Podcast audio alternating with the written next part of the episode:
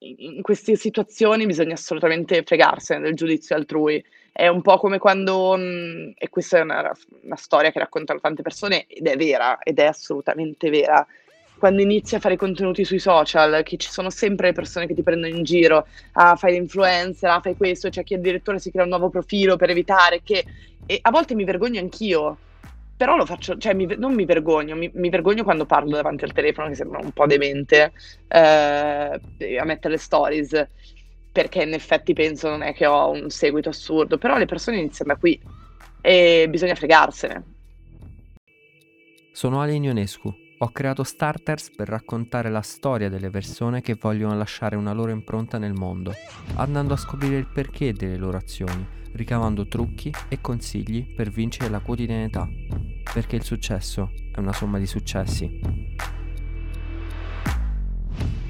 Salve a tutti e benvenuti su Starters. L'ospite di oggi è Head of Operations e Social Media di Will Media, la pagina di informazione che noi tutti conosciamo. Loro raggiungono più di 15 milioni di account ogni mese e tra l'altro stanno per toccare quota un milione di follower su Instagram. Probabilmente quando uscirà la puntata già avranno raggiunto questo traguardo. E lei, oltre a far parte di Will, ha anche giocato a pallamano in Serie A e nella nazionale italiana. Signore e signori, presento Bianca Del Balzo. Benvenuta Bianca. Ciao Alin, grazie per avermi invitata qui oggi. Ehm, devo dire sono stata molto felice perché avevo già visto qualche tua puntata con alcuni miei conoscenti e, mhmm, mi mi piaceva il fatto di raccontare in un podcast la vita e anche le vicissitudini de delle persone che poi sono arrivate ad avere comunque dei dei lavori soddisfacenti, ecco. Ah, ti ringrazio, ti ringrazio. Infatti io, ehm, la la cosa che mi colpì subito è che ho visto che tu, uhm, giocavi avevi comunque una vita da sportiva, a anche a livello anche ad alto livello, no, perché hai giocato nella nazionale e ora hai lasciato da poco, come tu ci potrai dire, ehm, ma comunque, l facevi lavori, ehm, tra virgolette "normali", no, cioè in ufficio e tutto. Quindi dicevo: "Ma ma come fa a fare a fa come faceva a fare queste 2 cose? È una pazza totale". E infatti poi probabilmente ci dirai come come ti organizzerai, ehm, cioè come ti organizzavi ormai. Ehm, Guarda, partendo la regola era una: Vai. si dormi si dorme sempre molto poco. Che questo non è sempre un bene, perché poi ognuno ha i suoi acciacchi, però in qualche modo te la giostravi, no? Sì, ci provavo, ci provavo. Ehm, allora devo dire che all'inizio, al liceo, alle scuole medie era tutto molto più semplice, anche se alle scuole medie stavo rischiando no, in realtà dal passaggio alle scuole medie al liceo stavo rischiando di, ehm, mollare anch'io perché inizi ad avere, uhm, le prime compagnie, inizi a uscire e quindi devo dire che, mhmm, stavo un po' barcollando. E poi con l'arrivo dell'università è stato molto difficile, anche perché l'università che ho frequentato ti inserisce già un po' in una mente lavorativa, non Sì. mhmm, non ti concedono di, uhm, per dire, prendersi il semestre senza lezioni, hai l'obbligo di frequenza, non puoi saltare più di 2 lezioni, non puoi neanche avere le giustificazioni, cioè ce n'è una medica per dire. Quindi lì io ho iniziato ad avere i primi problemi, ehm, ad andare in nazionale, a fare alcuni allenamenti che eran troppo presto e poi con l'arrivo del lavoro è stato ingestibile, ingestibile. E ho tenuto duro, ho tenuto duro il più possibile. Poi a adesso 2 mesi fa, no anzi cos'era, a luglio, ho preso la decisione di non ricominciare quest'anno, di prendermi per ora lo definisco un anno sabbatico, Mh-mh. perché ho capito che non si possono fare troppe cose fatte bene e io sono una perfezionista, quindi odio quando performo male e ho cap ho capito a luglio che non non stavo dando il mio massimo né nel lavoro, né nella pallamano, né nella mia vita privata. Quindi ero iniziavo a essere, mhmm, insoddisfatta di tutti e 3 e dovevo Mh-mh. toglierne una. Quindi mi son messa lì a fare 2 calcoli, ho detto: "Beh, la vita privata praticamente ho smesso per averne di più e lavoro chiaramente non non c'ho neanche minimamente pensato e siccome ho già dedicato così tanto tempo della mia vita allo sport oddio, alla pallamano perché lo sport ci sarà sempre, per ora ho preso un anno sabbatico, vediamo come va. Quanto è stato difficile? Perché poi comunque, ehm, cioè giocavi a pallamano da un sacchissimo di tempo.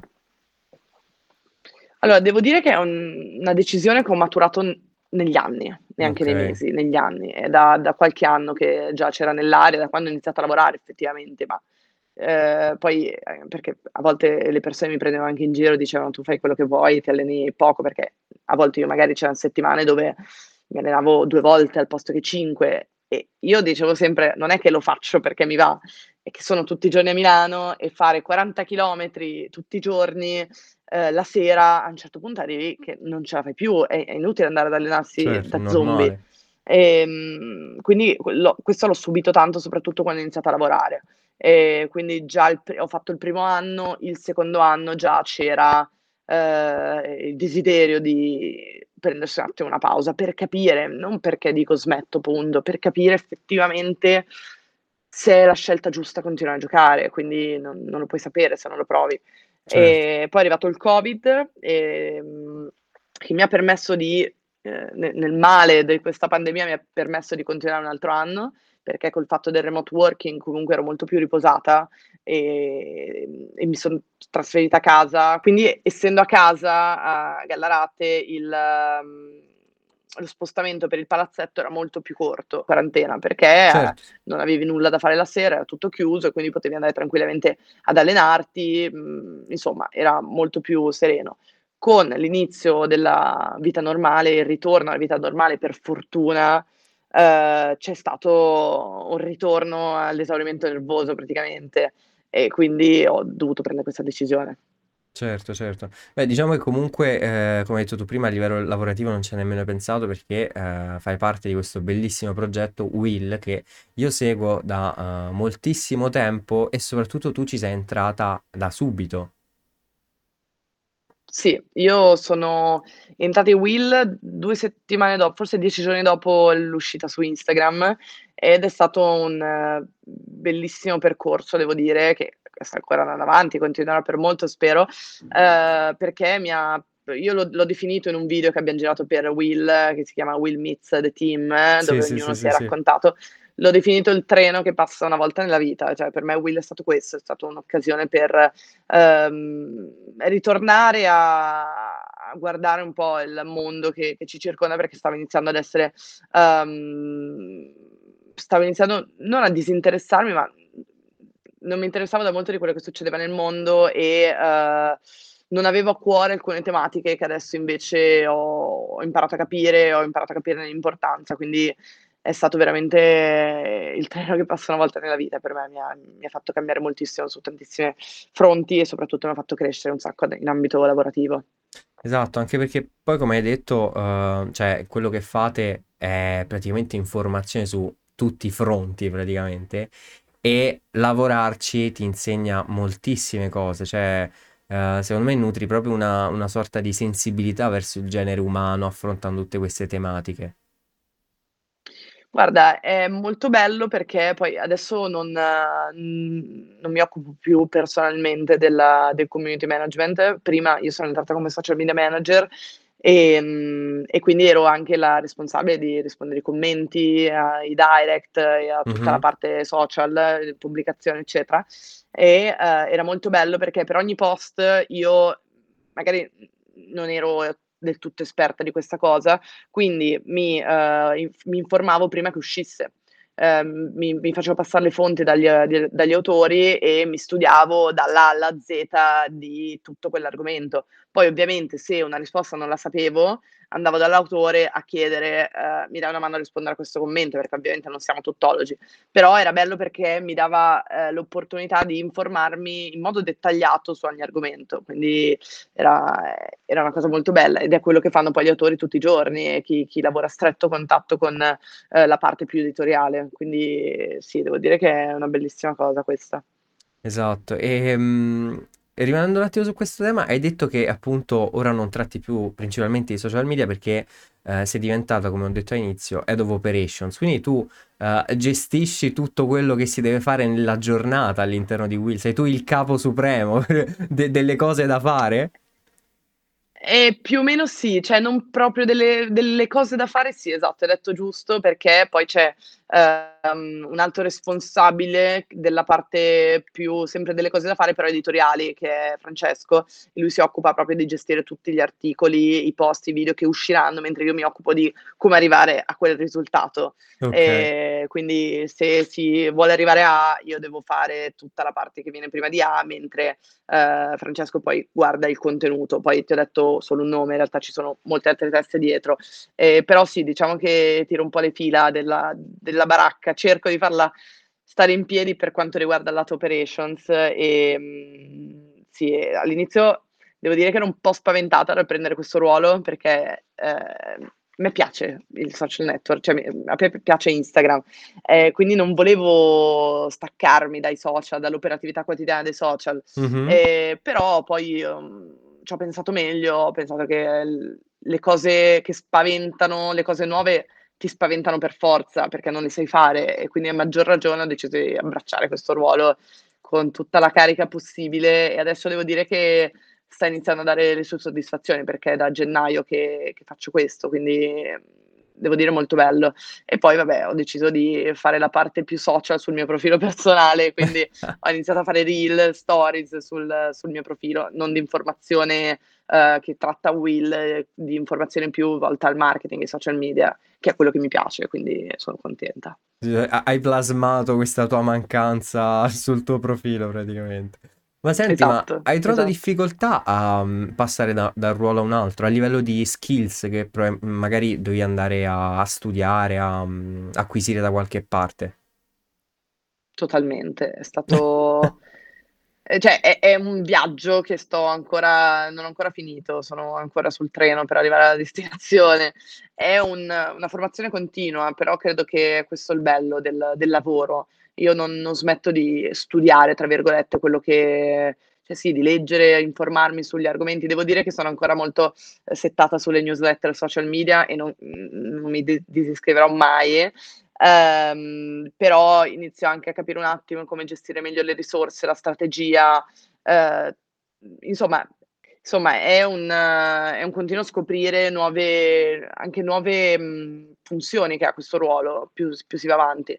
E poi ogni tanto c'è il problema con la parte di produzione, perché ci sono troppi videomaker, allora vai a capire mhmm, ad esempio io non avevo non mi era mai capitato di contattare dei videomaker freelance, ehm, di definire con loro poi so sono negata io a contrattare, quindi con definire con loro budget, eccetera. Quindi adesso ho comprato ad esempio un libro per si chiama "L'arte della negoziazione", no, Ah cioè mi sì, s piace perché mi dà la ehm, l'opportunità questa cosa di scoprire un sacco di miei punti deboli e a me piace ricevere feedback negativi principalmente. Poi sono sono un po' del partito, ehm, il bastone e la carota, quindi tante bastonate, ma ogni tanto una carota che almeno dico: "Vabbè dai, l'ho l'ho fatto bene". Quindi, ehm, feedback negativi sono la parte che mi piace di più perché mi fan capire le mie debolezze dove posso migliorare. Da perfezionista, ehm, cerco di far quello e quindi l'idea di non saper fare un sacco di cose mi stimola tantissimo perché, ehm, è un continuo imparare, poi son molto competitiva, quindi devo dico: "Devo farcela, devo farcela, devo farcela"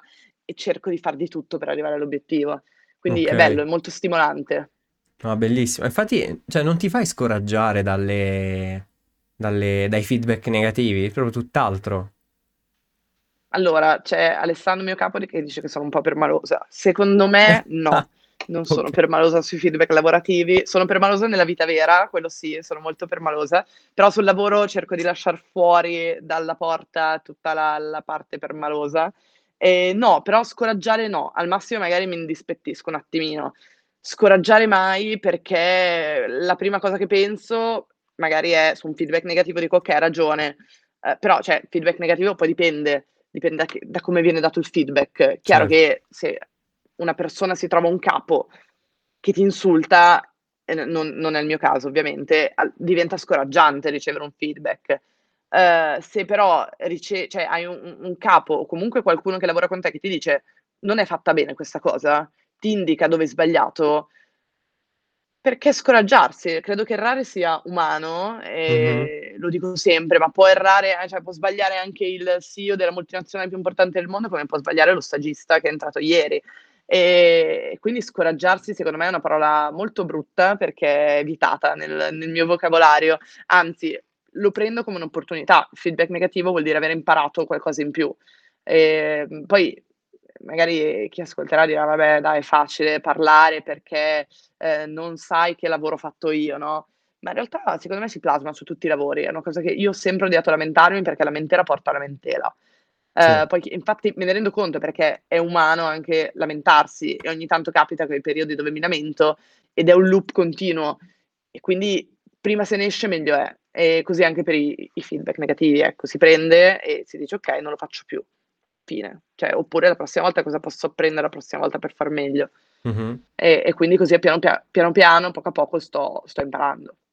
Esatto, poi Cioè soprattutto, uhm, hai detto una cosa giustissima sul fatto che, uhm, lamentela porta lamentela, perché poi una persona che entra nel loop delle lamentele, cioè non ne esce più, inizia a vedere tutto in modo negativo, quello non riesco, quello non so fare, quello non sono abbastanza bravo e veramente, cioè, non ne esci se non hai un attimo quello, "Oh, basta, cioè mettiamoci lì a a vedere questa cosa, a fare questa cosa, a capire come come posso fare meglio questa cosa". Sì, sono son d'accordo. È proprio cioè, la mia filosofia di vita si basa sull'essere positiva sempre, vedere sempre il bicchiere mezzo pieno, mezzo vuo cioè mezzo pieno, non mezzo vuoto. Ma, mhmm, ti racconto questa piccola storia che proprio descrive come come mi piace vedere il mondo, la vita. Ehm, vabbè, a parte che io sono un tipo una di quel tipo di persone che non mhmm, non non vive il presente, questo a volte è un contro, a volte è anche un pro, perché appunto mi piace organizzare, infatti anche per questo poi son finita a organizzare tutto tutto quello che succede qui. Ehm, e quindi tendo sempre a pensare a cosa succederà dopo. Io ho vissuto 2 anni a Roma per giocare a pallamano, quando avevo 15 anni mi son trasferita in in caserma dell'esercito a Roma, alla Cecchignola, ho vissuto 2 anni in caserma Ah-ah. e una volta tornata 2 anni dopo, sono arrivata nella mia squadra, vecchia squadra di Cassano, dove poi ho giocato fino fino ad adesso, e la prima cosa che ho detto mentre ci stavam scaldando, era il primo anno in Serie A se non sbaglio, ho detto: "Dai ragazze che quest'anno andiamo in finale scudetto." Mi hanno riso tutte in faccia, tutte in faccia m'han riso. E io le ho guardate e ho detto: "Ma perché ridete? Ma almeno abbiamo un obiettivo ragazze, se no non non si va avanti." E alla fine siamo arrivati in finale scudetto. No, è vero, ma Siamo questa cosa, a parte per il finale che è bellissimo che poi siete arrivati in finale scudetto, ma, ehm, come ho detto poi in un episodio da poco, quando sei tu a ad essere, mhmm, con il bicchiere mezzo pieno, cioè gli altri ti vedono tutti come un alieno. Cioè sei la strana, sei quella sempre troppo positiva, ehm, mai reale, eccetera, eccetera. Cioè come come la vivevi questa cosa? E come la vivi? Posso dirti, a me di quello che pensa la gente onestamente non cioè di solito mi entra da un orecchio e mi esce dall'altro. Di me, oddio non è vero, non di tutto, però i pensieri negativi, mhmm, tende io son sempre stata un po' quella strana del gruppo, cioè quella sempre un pochino dive non diversa, ehm, del tutto diversa, però con un atteggiamento diverso, cioè, ehm, anche quando ero piccola, giocavo all'inizio, mhmm, in prima media, pallamano, ero quella, diversa del gruppo. Non so perché onestamente, però ero vista un po' come quella diversa. Mh-mh. Ehm, poi comunque sono andata via a giocare 2 anni, quindi son sempre stata la diversa. In ogni gruppo dove son stata son s cioè in un ogni gruppo anche quando ho iniziato a lavorare ero la più piccola, e anche adesso so' la più piccola tra l'altro, cioè nel team di Will. E quindi sono mi vedo un po' sempre come l'outsider. E a me piace questa cosa, devo essere sincera, non non mi dispiace perché è bello, la diversità è una ricchezza. Adesso che questa è un po' una frase fatta, però è è così. E quindi se le persone mi l'altro giorno mi è capitato di dovevamo uscire, era sabato sera, ehm, spero non me ne voglia la mia amica che sto raccontando questa cosa, ma non dirò il suo nome, ehm, e quindi dovevo registrare dei video per un contenuto che volevo fare, adesso non vi sto a raccontare tutto, ed era sabato sera, dovevamo uscire alle 8 e mezza. Ho chiamato la mia amica e gli ho detto: "Guarda, non posso assolutamente uscire alle 8 e mezza, devo consegnare 'sta cosa, cioè ho bisogno di girare 'sta cosa prima di domani, ehm, usciamo alle 10." La risposta è stata: "Un video." "Ma per cosa?" Ho detto: "No, robe mie, perché devo fare un progetto, ehm, fidati, fidati." Ma secondo me è anche il caso che tu inizi a uscire più spesso, a parte che esco spesso, però lì mi son sentita giudicata, son stata zitta e ho detto: "Guarda, a me fa piacere, io son felice così." Quindi bisogna in queste situazioni bisogna assolutamente fregarsene del giudizio altrui. È un po' come quando mhmm, e questa è una una storia che raccontano tante persone ed è vera, ed è assolutamente vera. Quando inizi a fare contenuti sui social, che ci sono sempre le persone che ti prendono in giro: "Ah, fai l'influencer, ah, fai questo", c'è chi addirittura si crea un nuovo profilo per evitare che e a volte mi vergogno anch'io, però lo faccio cioè mi non mi vergogno, mi mi vergogno quando parlo davanti al telefono che sembro un po' demente, ehm, e a mettere le stories, perché in effetti penso non è che ho un seguito assurdo, però le persone iniziano da qui e bisogna fregarsene. Questo è il mio motto. Fregarsene quando ovviamente puoi, perché se t'arriva un feedback non devi fregartene. Esatto. Quindi un po' prendere il meglio di quello che ti capita. Ma questa è una cosa bellissima e ti ringrazio per averlo detto perché ehm, ho un sacco di persone che mi scrivono eh, guarda vorrei fare questa cosa però non, non voglio iniziare, cioè ho paura di iniziare, ho paura eh, di cosa penseranno i miei amici, cosa potranno dire, eccetera, eccetera, eccetera. E io dico sempre eh, una cosa che mi disse un mio caro amico Steven Lopressi, non so se, so se conosci. Ho ehm, presente, ho presente. disse che ehm, tutte le persone, cioè tu pensa al fatto che comunque tutte le persone vanno a dormire pensando alle proprie cose e si risvegliano pensando alle proprie cose. Quindi se anche ti dicono oh, sì, vai a fare appunto l'influencer di qua di là, loro comunque vanno a, vi- a dormire non pensando a quello che fai tu, ma alle loro cose. Quindi cioè, è inutile eh, stare lì a preoccuparsi di quello che pensano gli altri. Quindi veramente ti ringrazio di aver detto quella cosa.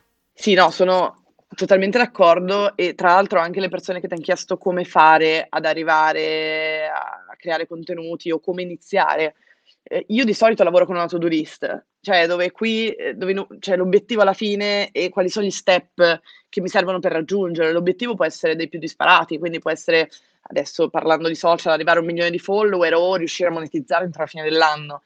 E io mi muovo così, uhm, secondo me gli obiettivi sono super utili e li usiamo anche qui in Will e mi aiutano tantissimo a muovermi, a capire le priorità.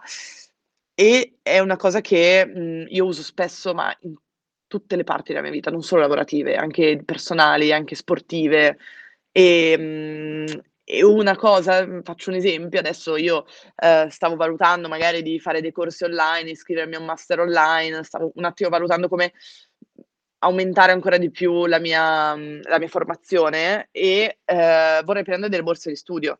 È chiaro che non voglio studiar domani, però a me piace organizzarmi prima e riprendo quello che ho detto prima che, ehm, non vivo mai l'attimo ed è un contro e un pro. Ehm, e quindi sto già pensando a cosa fare l'anno prossimo, no, per dire: "Okay, what's next?" Ehm, e se volessi prendere una borsa di studio mi son detta quindi ho fatto una lista dei requisiti per vincere certe borse di studio e di come fare ad ottenerli. Quindi, ehm, già lì ti stai muovendo verso una direzione, stai cercando di capire in modo tangibile come riuscire ad arrivare a un obiettivo. Quindi io ho questa lista di ehm, questa to-do list con tutti dei mini task per riuscire poi ad ambire, neanche ad avere, ad ambire ad ottenere una una borsa di studio. E quindi secondo me è è così, non non si ottengono le cose subito, bisogna pianificare e e poi partire, abbastanza nell'immediato. Questa cosa è una figata e ti chiedo subito, ehm, hai una tecnica per mettere questi obiettivi? Cioè, ehm, proprio parti dalla base. Allora dipende. Sul lavoro io tendo a iniziare la mattina con, uhm, la mia to-do list fatta la sera prima. Cioè io finisco di lavorare la sera e ho già tutto in testa che mi frulla e quindi faccio la to-do list per il giorno dopo, perché così il giorno dopo parto carica. E quindi la mattina riguardo la to-do list, faccio poi un check con varie persone, con la parte produzione per capire se sono entrate delle cose, ma solitamente alle 9 del mattino, 9 e mezza succedono le stesse cose la sera prima e parto così, le smarco a una a una, poi in realtà magari non riesco neanche perché durante la giornata succedono altre 1000 cose. E poi tipo sempre nel lavoro ho una cartellina delle mail che si chiama follow up quindi io quando ricevo delle mail, perché sono in un sacco di thread, ricevo delle mail che so che non mi competono, perché molte mail non non devo neanche probabilmente leggerle, io le Mh-mh. metto in però devo monitorare l'andamento di questo progetto, le metto in follow up. Quindi ogni fine settimana, ogni 2 giorni, appena ho tempo, però fine settimana c'è il check obbligatorio, io guardo questa follow up e dico: "Okay, progetto X, questa mail l'abbiam chiuso? Sì, boom, okay, la tolgo dal follow up. Progetto Y, alt, la la deadline era l'altro ieri, mhmm, nessuno ha risposto più a questo, me- a questo thread. Quindi scrivo, ragazzi, mi raccomando, eh, rispondete, cioè no, non rispondete no mai, però ragazzi, la deadline era ieri, ehm, e quindi mi aiuto così con questa cosa del, delle follow up. Mentre nella vita personale eh, l'ho organizzata molto peggio la mia vita personale in realtà. Ho un Excel fatto malissimo, con scritto obiettivi a lungo termine, obiettivi medio termine e buoni propositi. Quindi, e poi obiettivi, uh, to do, to do list, che sarebbero gli obiettivi breve termine. E, e quindi fatta malissimo, tutto disallineato, però un Excel. E, um, ho provato ad avere un quadernino, però poi mi si mischiava con quello del lavoro e quindi preferisco avere questa lista di obiettivi su questo Excel e poi il promemoria del, del, delle note. Uh, quindi faccio, la tengo così. Sul lavoro sono più organizzata che nella mia vita personale. Vabbè, direi meno male che sei organizzata sul lavoro, visto che comunque gestisci le operazioni, stanno, stanno sono tranquilli gli altri di Will. Sì. Ehm, tornando agli obiettivi, ehm, in, in, base a cosa ti poni l'obiettivo? Nel senso, eh, ok, vuoi andare a fare il master, eh, quindi qual è l'obiettivo che segni? Fare il master e poi come lo, come lo trascrivi poi in mm. to do, in checkpoint? No, allora il mio obiettivo in questo caso non sarebbe fare il master. Ok. Eh, è un'ipotesi che mi apro per il prossimo anno online perché non, cioè, voglio continuare ovviamente a lavorare e, e quindi mi sono aperta questa ipotesi. E nella mia testa cosa succede? A me n- non piace il fatto di essere, mhmm, di non avere la possibilità di fare qualcosa. Quindi cerco sempre di prevedere questa cosa, no? È come quando prima di entrare in Will volevo, volevo cambiare lavoro, ma ehm, non riuscivo ad andare a fare proprio quello che volevo perché eh, non avevo la, l'esperienza pregressa la, o la formazione adatta. Mm-hmm. E quindi mi sono detta, cavolo, eh, non ho un piano B. E lì mi sono sentita in trappola perché non avevo un piano B cioè il mio piano B poteva essere fare solo quello che stavo facendo più o meno in, diciamo, in agenzie grosse, se no dovevo andare in posti piccolini, ma no, non era il mio obiettivo. E, e, poi vabbè è arrivato Will, quindi è cambiato tutto, però lì mi sono detta ho bisogno di un piano B nella vita e quindi il piano B secondo me arriva, cioè, per ogni cosa c'è un piano B, quindi io vorrei fare un master, posso farlo sì, il piano B è e se non potessi farlo, se non potessi permettermelo, borsa di studio.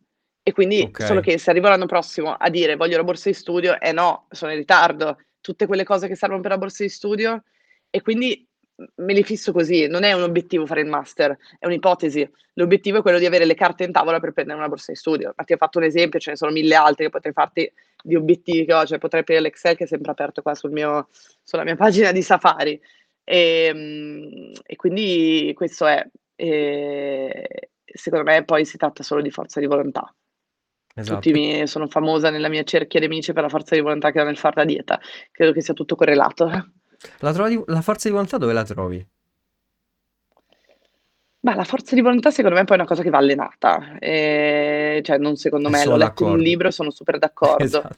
L'ho letto in un libro, sono molto d'accordo e non è che ti alzi un giorno e dici oggi divento campione olimpico eh, non che io lo sia mai diventata, ahimè, però ehm, ti alzi un giorno e inizi a capire di, di, voler arrivare a un obiettivo, di voler comunque avere, per dire, facciamo l'esempio più, più banale che c'è, lo stile di vita sano, no? Mm-hmm. E non è immediato lo stile di vita sano, perché a parte che, ti faccio un esempio, lo zucchero crea dipendenza, quindi smettere dallo zucchero, con lo zucchero da un giorno all'altro non è facile.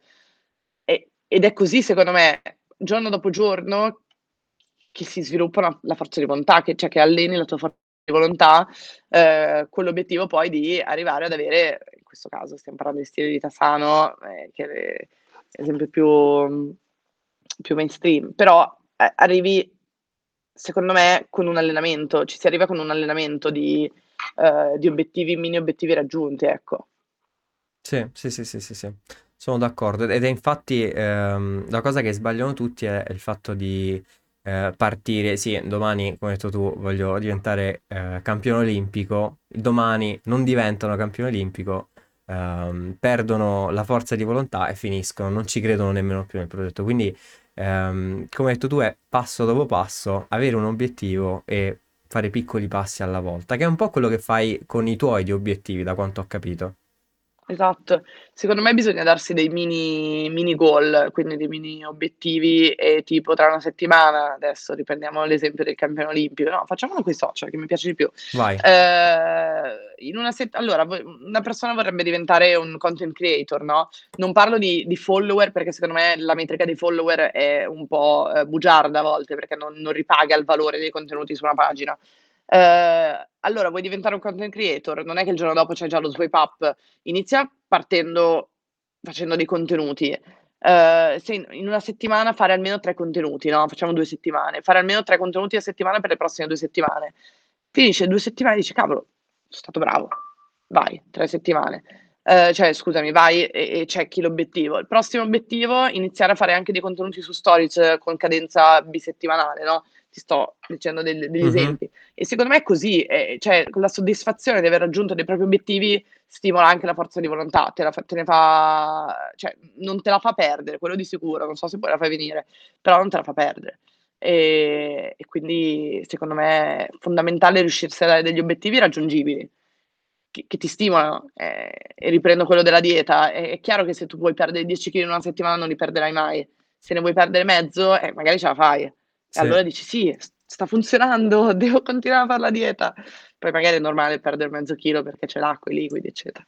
Sì, sì, sì, sì, sì. No, è vero, è vero, sono, sono d'accordo.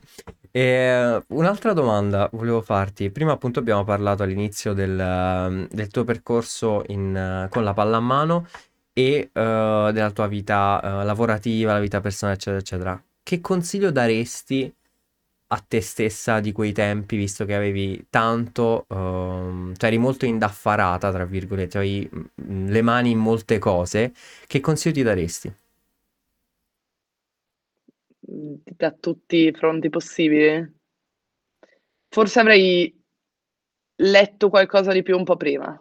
Sarei detta questo, perché la le la lettura è secondo me è un'attività molto importante e avrei letto di più, sicuramente sì. Io leggevo un sacco prima, poi con l'arrivo del telefono, del mio primo iPhone, ho smesso completamente di leggere in seconda liceo e ho ripreso da poco, ho ripreso lo scorso anno e adesso mi son data l'obiettivo di leggere 3 libri al mese. Pro parlando di obiettivi l'ho già accannato di vedi? brutto, a meno che io non mi legga a meno che io non mi le non mi legga 2 libri settimana prossima, l'ho già proprio, mhmm, perso e quindi devo devo abbassare, farò 2 mesi 2 libri il prossimo mese, però avrei letto di più, sì. Per le altre cose onestamente non mhmm, non mi rimprovero nulla, perché anche gli errori che ho fatto so stati funzionali, quindi, ehm, son contenta. Forse avrei solo letto di di più, ecco. E a proposito Letto libri, e vai, vai, vai. No, no, no, vai, finito, scusami. E a proposito appunto di libri, ehm, chiedo sempre eh, quali libri ehm, hanno ispirato quella persona, hanno influenzato eh, la- quella persona nel proprio percorso. Quali sono questi libri da parte tua? Allora, quest'estate ho letto Deep Work, che mi è piaciuto molto, devo devo essere sincera, perché mi ha, aiutato a far capire certe cose della concentrazione. Io ho un problema di concentrazione grave, secondo me, perché faccio molta fatica a concentrarmi ci metto un po' soprattutto a prendere la concentrazione. Adesso ho preso questo cioè ho ho trovato il metodo di mettermi con ho trovato la playlist giusta anzi, Mhm, ehm, quindi finalmente con la musica riesco a concentrarmi, perché prima era difficile concentrarsi con la musica per me, adesso ho trovato questa playlist senza ehm, senza, mhmm, voce, quindi solo musica e riesco a concentrarmi bene. Però è veramente difficile la concentrazione per chi non è mai st stato abituato a concentrarsi. Quindi Deep Work allora devo dire non, mhmm, il libro della vita, secondo me, tutti l'hanno descritto come il libro della vita, devo dire che non m'ha cambiato, uhm, il modo di pensare, ma mi ha fatto capire l'importanza della concentrazione, quello sì. Ok. Ehm, e poi, mhmm, dei libri che mi hanno sempre stimolato son le biografie, soprattutto degli sportivi. Cioè mi hanno proprio mhmm, mi danno la motivazione giusta a me le biografie, ehm, e divento divento pazza. Una delle biografie che mi è piaciuta di più è quella di Andrea Gassi, il Mhm, tennista, ehm, l e secondo me sono ancora più belle quelle degli sportivi, perché molti arrivano da una vita di uhm, delusioni e poi alla fine riescono a uscirne vittoriosi, no, un po' come la storia di di Tam Tamberi Sì. che, ehm, aveva lasciato il l'atletica per giocare a basket, aveva litigato col padre, eh, non credo lui abbia una biografia, in caso non l'ho letta, però so la sua storia perché mi piacciono molto le storie de- degli sportivi, anche delle persone di successo, perché non è sempre oro tutto quello che luccica, anche la, certo. la biografia del fondatore di Nike è molto bella. Quindi diciamo le biografie mi hanno anche aiutato ad avere più motivazione, no? Perché ti, ti rendi conto ancora di più del percorso delle persone. Esatto, perché come dico sempre, uh, dalle biografie poi, um, credo anche tu, eh, ti rendi conto del fatto che all'inizio um, è difficile fare quella cosa. Comunque hai parlato di Nike, dici vabbè Nike, cioè facile adesso, adesso avere Nike proprio come azienda, no? Però crearla, magari passare momenti difficili, cioè sono dappertutto ci sono momenti difficili, N- nulla si fa dall'oggi al domani o comunque nulla ehm, ha successo dall'oggi al domani, quindi concordo su, con te sul fatto che leggere le biografie ti aiuta anche a creare una sorta di empatia uh, con te stesso, no? sul fatto che i momenti difficili ci stanno, se ce l'ha avuto quello che ha fatto Nike, perché non ce lo devo avere io? Quindi sono d'accordo. Sì, no, anch'io sono, sono d'accordissimo su questo. Infatti cerco sempre di orientarmi alle, alle biografie quando, quando vado in libreria. Bellissimo, bellissimo. Va bene Bianca, abbiamo finito, io ti ringrazio per essere stata qui, per averti un po' raccontata, raccontato il tuo percorso e abbiamo detto un sacco di cose utili, quindi ti ringrazio. Grazie a te Alin, alla prossima. Ciao.